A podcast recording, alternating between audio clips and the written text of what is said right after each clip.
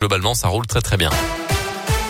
8h30, voici maintenant votre scoop info, c'est avec Colin Cotte. Maintenant, bonjour Colin. Bonjour Mickaël, bonjour à tous. Et à la une aujourd'hui, dernier jour d'audience aux assises de l'Isère. C'est aujourd'hui qu'on connaîtra le verdict dans le procès de Nordal Lelandais, jugé depuis trois semaines pour le meurtre de la petite Maëlys, mais aussi des agressions sexuelles sur deux petites cousines.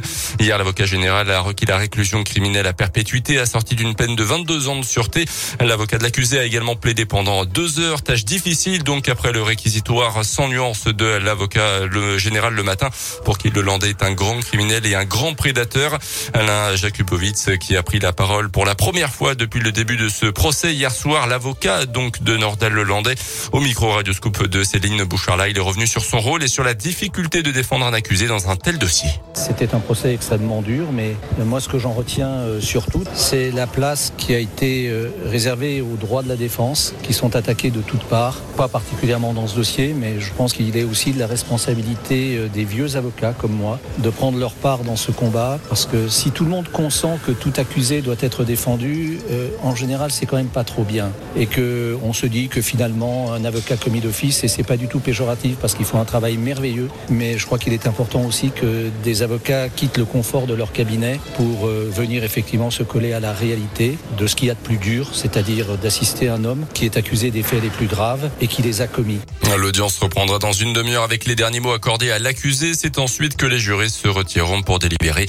Le verdict est attendu dans la journée. Dans l'actu, dans l'un jeune burgien condamné à six mois de prison avec sursis euh, cette semaine, fin décembre, en pleine nuit, il avait été arrêté en flagrant délit euh, de cambriolage dans un institut de beauté à Bourg-en-Bresse, euh, souffrant de troubles psychiatriques, mais déclaré responsable pénalement d'après le progrès. Il s'est également rebellé contre les policiers lors de sa garde à vue, blessant cinq fonctionnaires.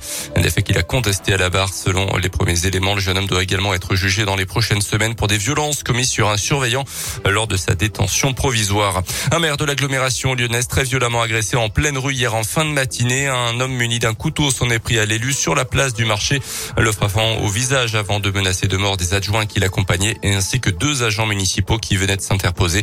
L'homme a pu être arrêté par la police municipale. Il avait déjà fait l'objet de plaintes dans le passé.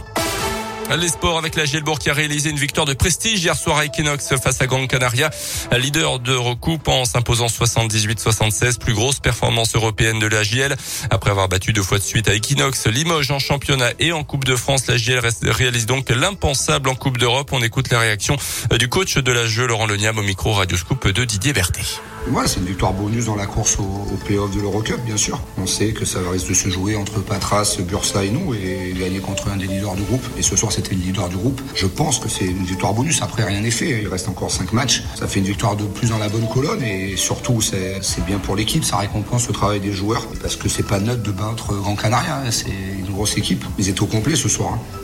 Et voilà, la performance qu'on a fait offensivement et défensivement ce soir, euh, et puis, et puis le, la dureté qu'on a pu mettre en deuxième mi-temps face à une des meilleures attaques euh, et le valider par une victoire, c'est une vraie, vraie belle victoire ce soir et, et les joueurs la méritent. Et grâce à cette victoire, le club indinois prend la huitième place du groupe, synonyme de qualification pour l'instant à cinq journées de la fin de la saison régulière d'Eurocoupe.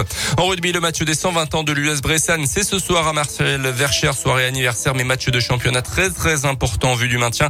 Ça sera contre Agen à partir de 19h30 des animations et un tifo notamment sont prévus en tribune. Le programme complet est à retrouver sur notre site internet radioscoop.com.